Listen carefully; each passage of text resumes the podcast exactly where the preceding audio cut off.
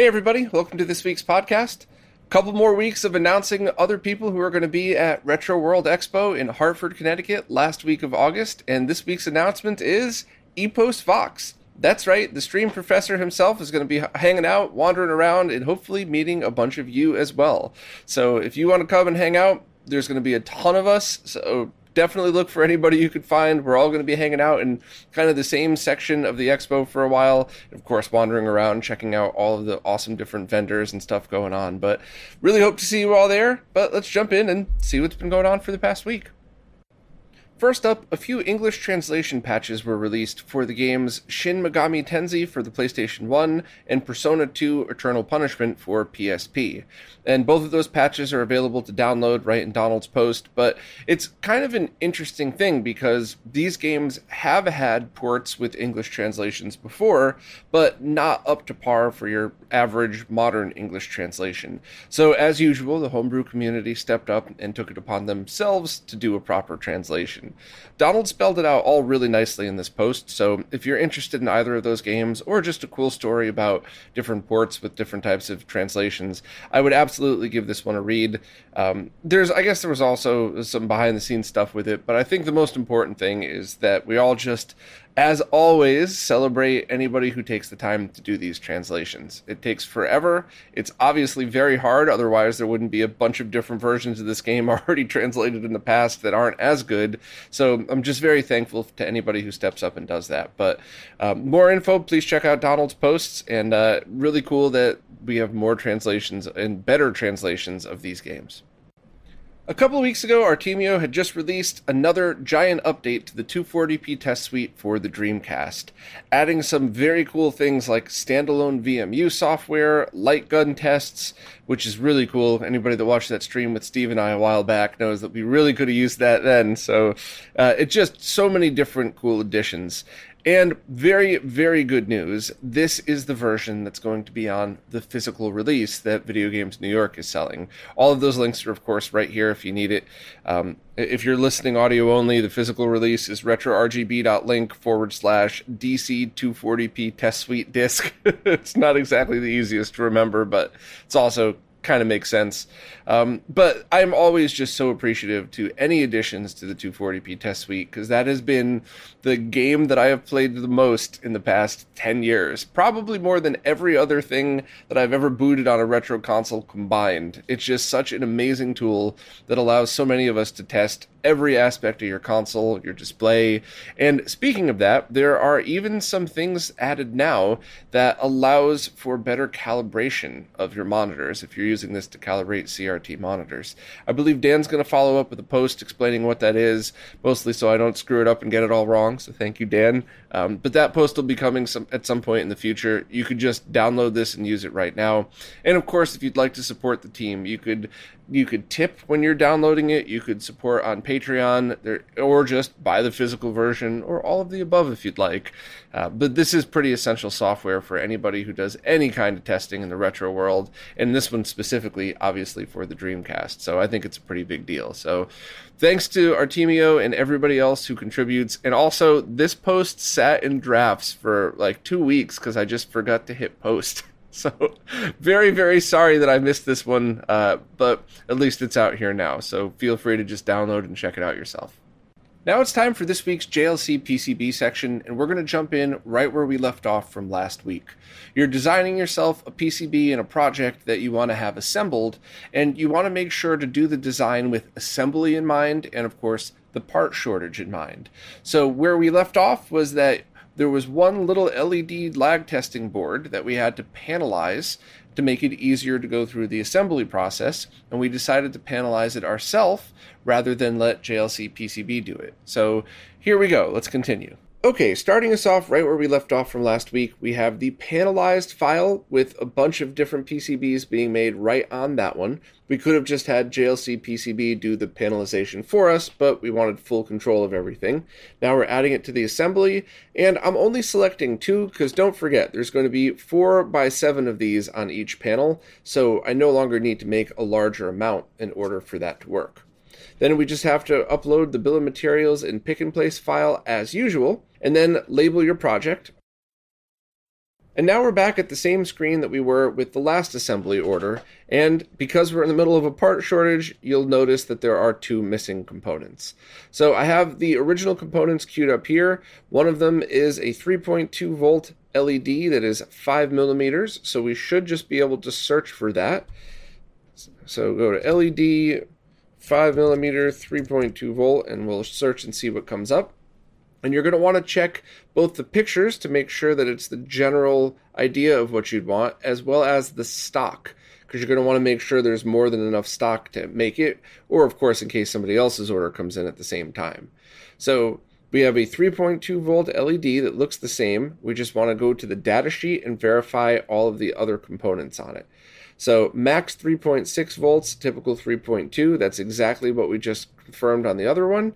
And let's just try to double check that it is a 5 millimeter spacing, which it does appear to be. So that's it. We got the LED just by hitting select. And now we go to the transistor. So same thing, I have that one queued up here. And we can see that it is a bipolar transistor, 40 volt 200 milliamp. So we could just go in here and search bipolar transistor, 40 volt, 200 milliamp. And we see a few here. Of course, once again, you want to double check the stock. This one looks okay. So 40 volt, 200 milliamp. The package size is SOT233. So we can just scroll back down and we see that is the same package size as the original one. So we could just simply add this to the order as well. And now we have the entire quantities of all four components ready to go. And we will be at the part now where we get to decide if this is the exact way we want to have these made. And interestingly enough, I don't think this is the right choice. So swing back again next week for what should be the final part of this as I describe exactly what might need to be changed. I ended up releasing that HDMI device shootout video where I talk about matrix switches, splitters, and audio extractors that I've been testing. Basically, a compilation of the stuff that I've been talking about here on the weeklies.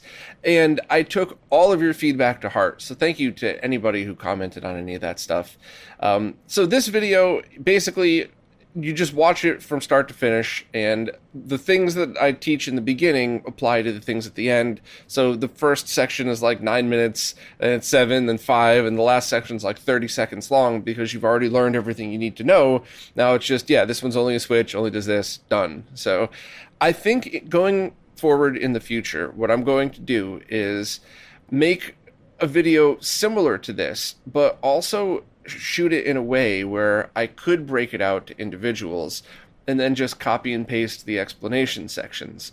So that way I could do things like release this video on YouTube the same way basically that you would have seen it here to make everybody who's used to watching videos on this channel comfortable with the same format that I've been doing.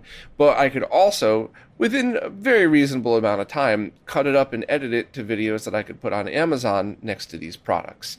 Because anybody that's ever tried to check out Amazon reviews, knows why we could probably use a slight step up for most of them.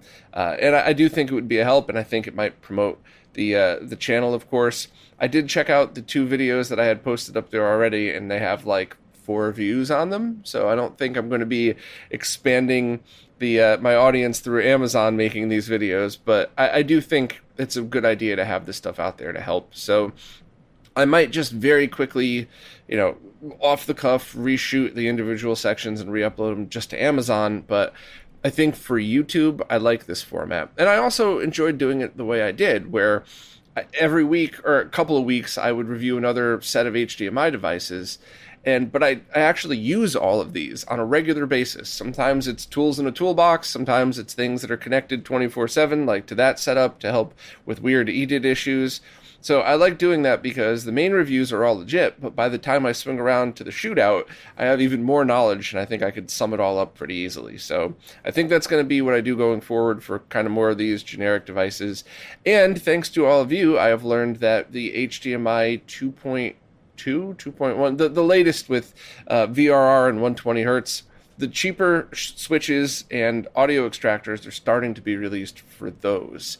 So hopefully I'll be able to swing back around maybe the end of the year or something and do a follow up on this which will basically be the exact same thing, but for the next step of devices, which I think is really important because now MiSTer supports VRR, all of the new eh, consoles do.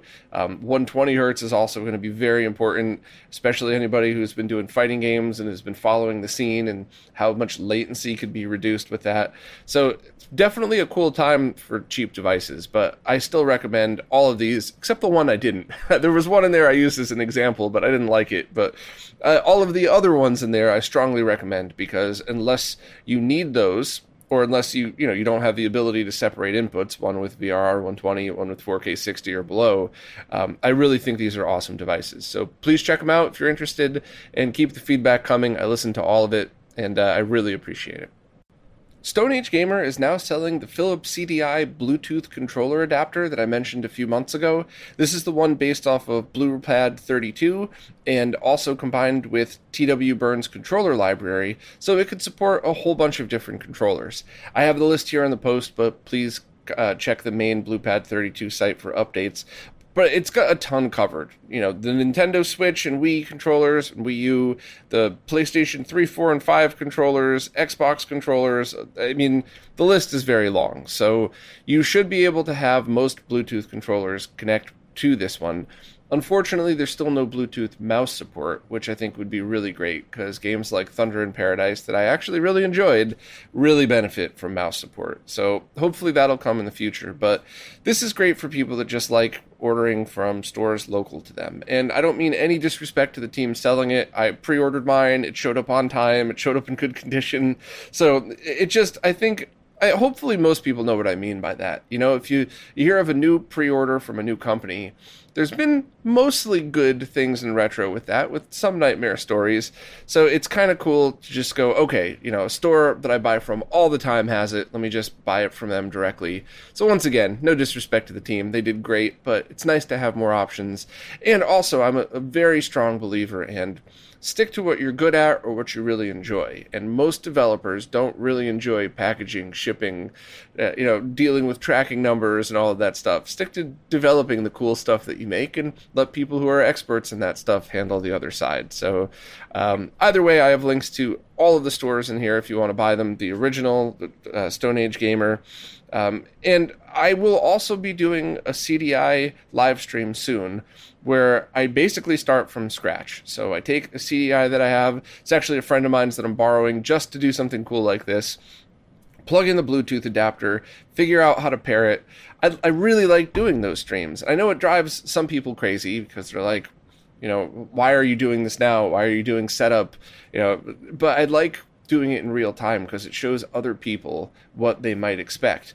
Or even better, you could learn from my mistakes and just skip to the end and do it right away. So I'll be doing everything. I'll be pairing the controller, be playing a new homebrew game that was just released that's still sealed that I'm very excited to try, be trying out a very unique platform, all live on stream. So I'll try to do that within a week or so.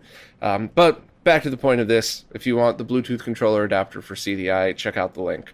It's uh, if you're listening audio only, retrorgb.link forward slash CDI Bluetooth SAG SAG for Stone Age Gamer. Mike Chi just added another very cool option to the RetroTink 5X, but I want to make sure that everybody understands what this is for. Because, you know, as usual, people are kind of half scrolling on the internet, saw this, and some people misunderstood the purpose. So, just to start from the beginning quickly, when you use scan lines or CRT filters on your TV, it darkens the image because, of course, you're covering a bunch of this, the light that was coming out of it with a black overlay. On top of that, if you use black frame insertion, so you take a TV that is normally uh, native 120 hertz, if you're sending it a 60 hertz signal, you add BFI, that means it sends all 60 frames per second, but every other frame is a complete blackout of the screen, which really helps with motion blur. And it creates a really cool look, but that darkens the screen as well. So if you're playing with those amazing new PVM and BVM CRT filters, which are, are still my favorite, um, then especially if you're going to play it with BFI, it's much darker, and you're going to turn up brightness on your TV, and it might not look exactly the way you wanted. So, in testing for Mike's upcoming products, Mike figured out how to add the command that tells your TV to turn into HDR mode if your TV is HDR compatible, of course.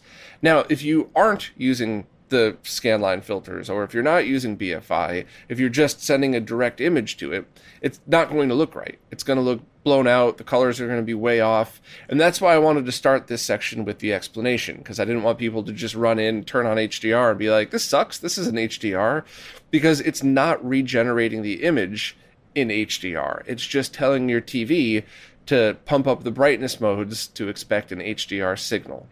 But by doing that, you add brightness so that if you have the scanline filters on, you don't really need to mess with your TV's settings that much. Now, it does mess with the colors a little bit, so if you have an eagle eye for that stuff, you probably still are going to want to change things around a bit.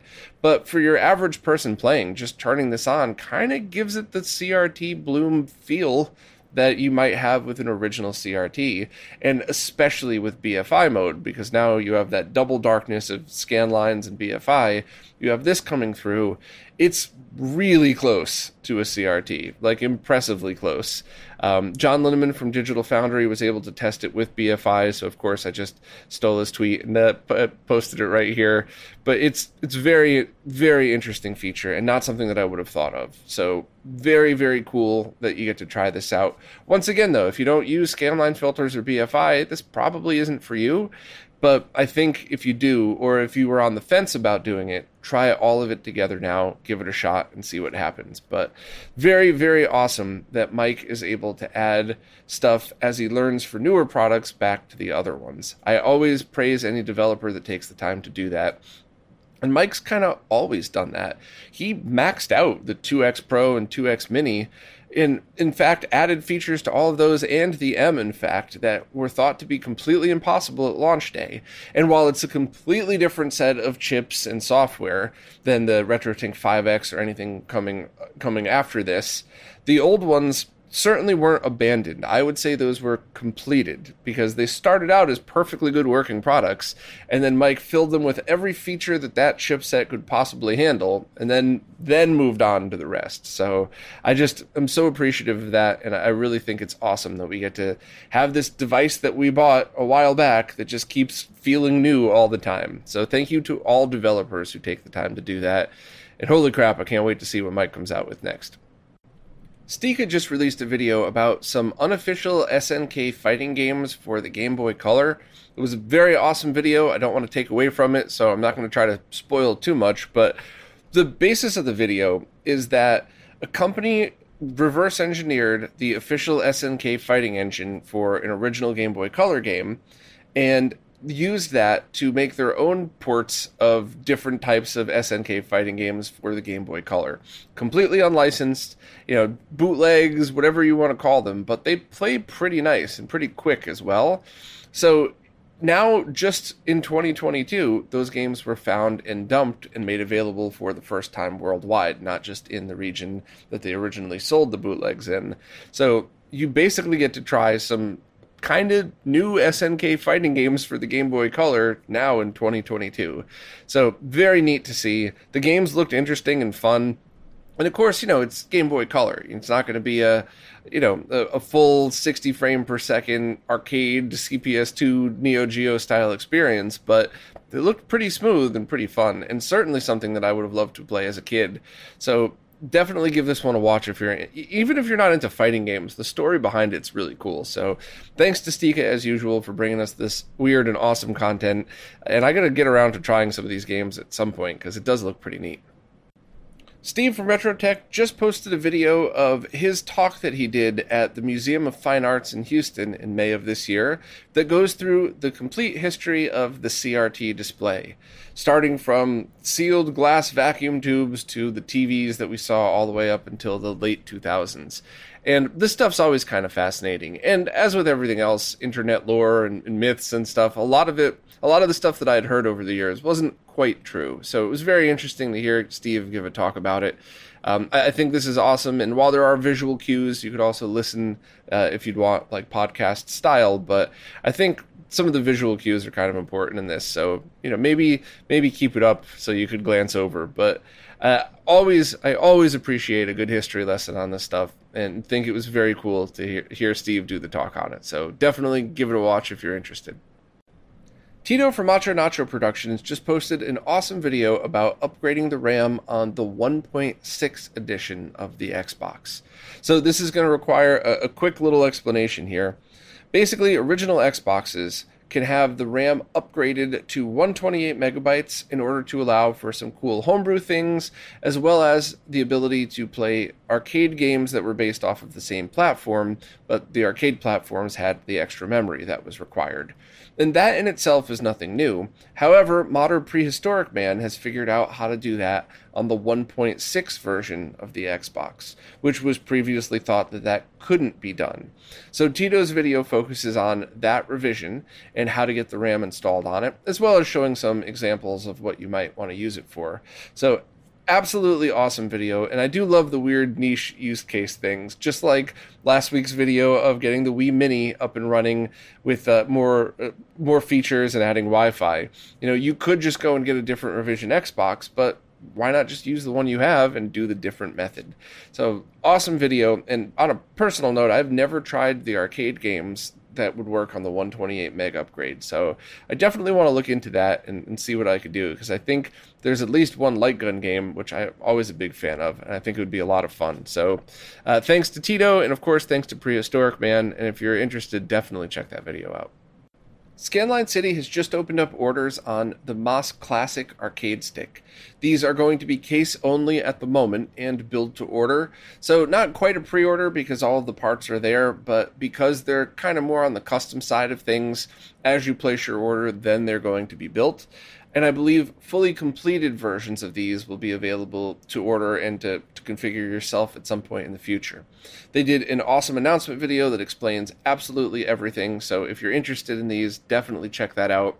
A very quick summarized version MAS arcade sticks were originated in the 90s, back when there weren't really great at home arcade stick options. And they were designed to have the same look and feel of US stand up arcades, with the same style buttons and controller stick. And those were made for a pretty long time and kind of known as good quality sticks. And then unfortunately, the creator died tragically, and then no one really knew what was going to happen. But Jonathan from Scanline City got in touch with the family and was able to be an official licensed creator of these now. And in fact, portions of the sale of each of these will go to the family.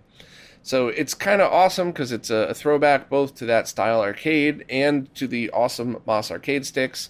Jonathan's also looking to try and tweak and improve them in any little way possible just to try to add something more to it. And there are two styles to build.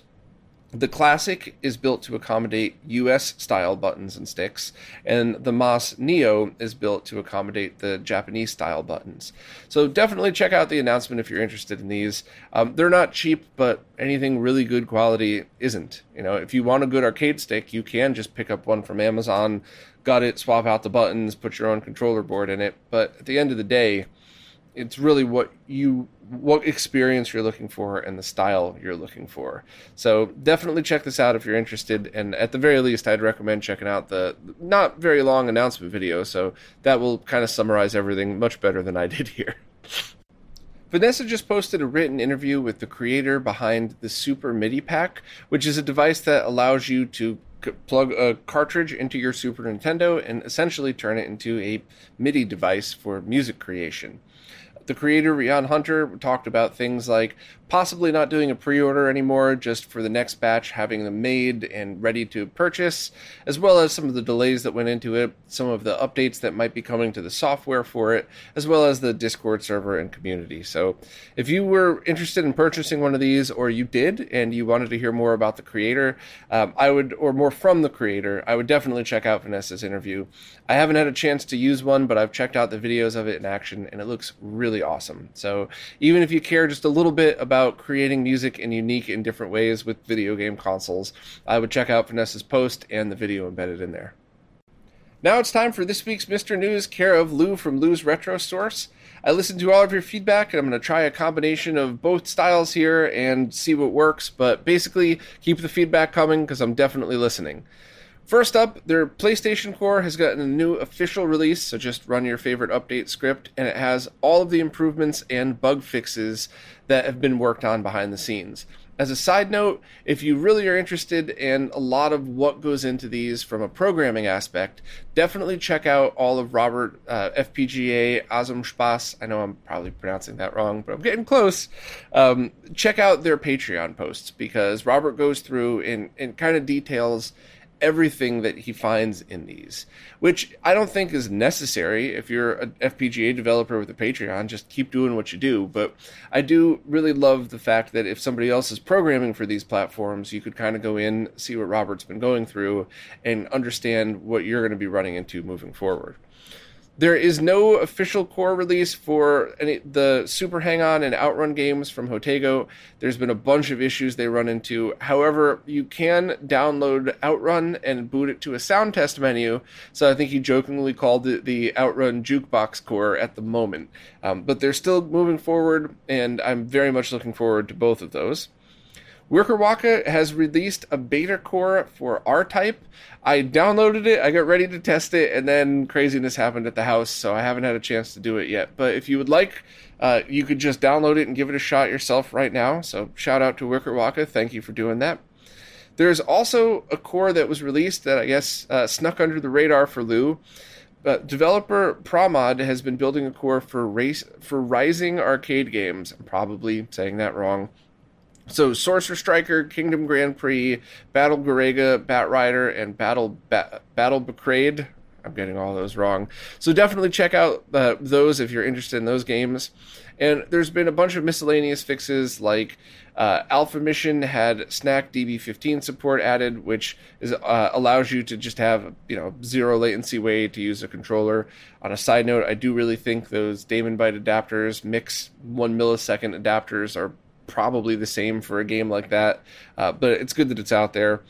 There's also video switching modes um, that were added and some framework in VRR added, or v- framework for the VRR stuff was added by Birdybro as well. So if you want any more info on this, please check out Lu's video and make sure to subscribe to his channel. Without Lu, all of this stuff would be have to be pieced together, and we're able to just hear it all in one spot thanks to him. So, thanks to you, thanks Lu, and thanks to of course all of the MiSTer developers that put their time into all of this stuff. I think it's absolutely awesome. Todd from RetroFrog has just released a case for the Turbo EverDrive, which I think is absolutely awesome. I love the Turbo EverDrive, but I end up keeping it in the box that Krikzz shipped it in, which, you know, cardboard does a good job, but that's going to wear out over time. And there really isn't up until this point been a good case to store it in. So if you swap back and forth between HuCards and your EverDrive, like most of us probably do, it's awesome to have a protective case for it. And Todd did it kind of in the same style that he did the Neo Geo memory card case, in that it's a two piece foldable design with magnets that kind of sticks it closed when it's shut, keeps it protected, keeps dust out of it. So if you're interested in any of those, uh, it fits both the version 2 and 2.5 of the EverDrive. Looks very cool. Comes in four different colors: uh, orange and black, red and red and white, uh, blue and gray and orange and gray, and it's 15 bucks. So if you're a Turbo EverDrive user that swaps it around, um, I think this one's probably going to be a must buy for you because I, I, do think having protective cases is good for, for keeping your equipment in as best shape as possible. So thanks very much, Todd, and uh, I'll probably be picking one of those up later today. I saved this one for last because I wanted to add my thoughts at the end, but before I get rambling, let's just get the facts out first, and then I'll let you all know when it's time to drop off if you don't care about the rest. But developer Ultra FP Ultra FP64 has just begun porting Furrtek's Neo Geo MiSTer Core over to the Analogue Pocket's Open FPGA. And while it's still in alpha form and still has a pretty long way to go, I thought it was awesome that they jumped right into it and grabbed one of the, the craziest cores available and started getting it working. A couple of games are playable with some glitches, most completely glitch out, but it seems doable. So while I would never want to put pressure on any developer to, to rush it through, you know, it'll be done when it's done, but it seems plausible that this will be finished, which is pretty awesome. Uh, please remember to support all of your favorite FPGA developers if you're in a position to, because without this, we wouldn't be able to play them on anything. And other than that, uh, the Open FPGA is a new firmware for the Analogue Pocket that allows developers to load their own cores and basically use the device as their own dev device. And on the user side of things, all we have to do is unzip a file to the root of the SD card, add your BIOS files and your ROM, and now you can just start using it. So it's basically it's almost as easy as the MiSTer. You don't have a, an update script yet, but it's certainly not hard to get started. So if that's all you cared about, you could drop on off. Uh, I do have some thoughts on the Analogue Pocket and uh, thoughts on OpenFPGA that are really 99% positive. Um, but if you don't really care about that, or if you want, you know, better opinions, check out Digital Foundry and My Life in Gaming's video on the Pocket. Um, but and also I did a live stream showing all this stuff where you could just watch that. But here's basically the summary of the live stream. I had a friend ask me to pick up the Pocket the day it was released. So I logged on right at 10 a.m. I think it was 10 a.m. and I, I bought it. I got my order in on the first batch and it arrived a couple months ago and I just never opened it. Almost a year ago now, whenever the first batch shipped out, I kept saying I want to do a live stream. I want, you know, I want to I want to check it out myself. And my friend was very patient and said, just hold on to it as long as you need. And with OpenFPGA being released, I figured this was the perfect time. So I did a live unboxing where I showed all of the different accessories my friend purchased. Um, I added the screen protector, which is always very nerve wracking for me. And then, of course, I uploaded the firmware and just kind of started using it. And once again, there's a bunch of fumbling, but I, I like that. I like showing people what your experience might actually be like, um, and of course, helping. You know, skip to the end. You could learn learn from some of the stuff that I learned from. My thoughts on the Pocket are that it absolutely lives up to the hype my personal opinion, you know, you, you, could disagree, but I thought the screen was beautiful. I thought it was very comfortable. It was a little on the heavier side, but I didn't mind that at all. Certainly not much heavier than an original DMG with four AA batteries in it. Um, you know, the performance is just as good as I expected. The only downsides that I found is compatibility with USB controllers on the dock was pretty bad and pretty disappointing. I went through four or five of them before I found one that worked, and these are controllers that work on MiSTer, Raspberry Pi, Windows, Mac. I mean, this isn't some rare weird controller, it's a standard USB controller. So I do hope that they, they kind of update that. Um, the micro SD card slot is impossible to get out, and when you do, if you like use it, like I, I used a screwdriver or a plastic thing to push it in, if it slips, your micro SD card will go shooting across the room. So not really a complaint, more like a warning. Um, I think that's why a lot of companies have that little indentation so you could use your finger. They had kind of flat on the sides, uh, very obviously copying the design of Apple. All of the boxes looked like the basic, basically like Apple box clones, which you know it's not the same product. So I'm, I'm not calling Analogue a clone company. I'm just saying it was very heavily influenced, obviously, by that. Um, and OpenFPGA itself, I think there, like I said in the live stream, there is a million ways for that to go right, and only a few ways for that to go wrong, and it's all on Chris Taber's shoulders on how he wants to do it. If they basically just leave everybody alone, now there's another development platform that people could share their cores on. MiSTer Analogue Pocket, OpenFPGA maybe future devices, maybe the Duo if it's ever released. It's not a dig on them. That's the part shortage. Um, maybe that would support OpenFPGA. I, I think options are definitely a good thing but you still are at the mercy of another company. And I think Querdymoto teased out, like, you know, oh, well, we shouldn't buy the D10 because we're just supporting uh, Terasic, Terasic, I still don't know how to pronounce that. And while that was funny and it made me laugh, it, it is a different thing. Terasic is a company that makes dev devices that, in a good way, couldn't give a shit about any one or the other. Their their job is to make the dev devices. They make those kits. That's it. So if they stop making them someday, we we all have to find a different platform, and that's cool. But Analogue does have control over this, and it's their platform that's focused on gaming. So at any moment, they could take their platform and charge you to use the firmware, charge you for cores, which I also, you know, I, I don't necessarily have a problem with that. I'm just saying that this is what you got to worry about when you have a company in control of it like this. now, Chris Taber in a couple of interviews has said that it's basically going to be no restrictions, completely open, do what you want. We're not sharing our side of things, but you do whatever you want. And, you know, th- like I just said, there's a million ways this could go right. There's only one or two who could go wrong, and it doesn't seem like that's their intent at all. So I, I made the point online, and I'll make the point again here as long as you're comfortable porting something over, knowing that it could be used to just make Analogue a bunch of money and then they could do whatever they want with it afterwards, then that's cool. I don't think things are going to go wrong. I think that would be a PR disaster, and Chris is really, really awesome at the PR side of things. I've always given him so much props for that. I know their PR pisses off a lot of people, but you know, you got to admit, we're all talking about it, right? So it's definitely a win. I don't I don't foresee things going wrong, but I love that everybody's calling them out on what could go wrong. Because for whatever crazy reason there for years Analogue had this power in the press where nobody said anything negative about them except me, which led everybody to think that I hated Analogue. I don't. I've always I've always promoted Kevin's products ever since Kevin joined the team. I consider Kevin a friend. I, I've never said anything bad about the products.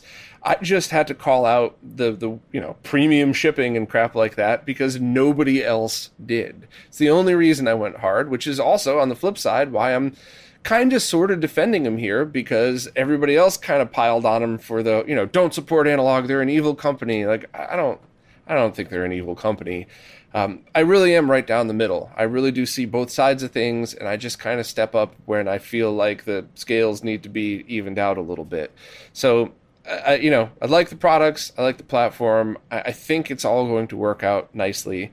Uh, I already sent it away and mailed it to my friend because with all respect, I am just not somebody that enjoys gaming on handhelds.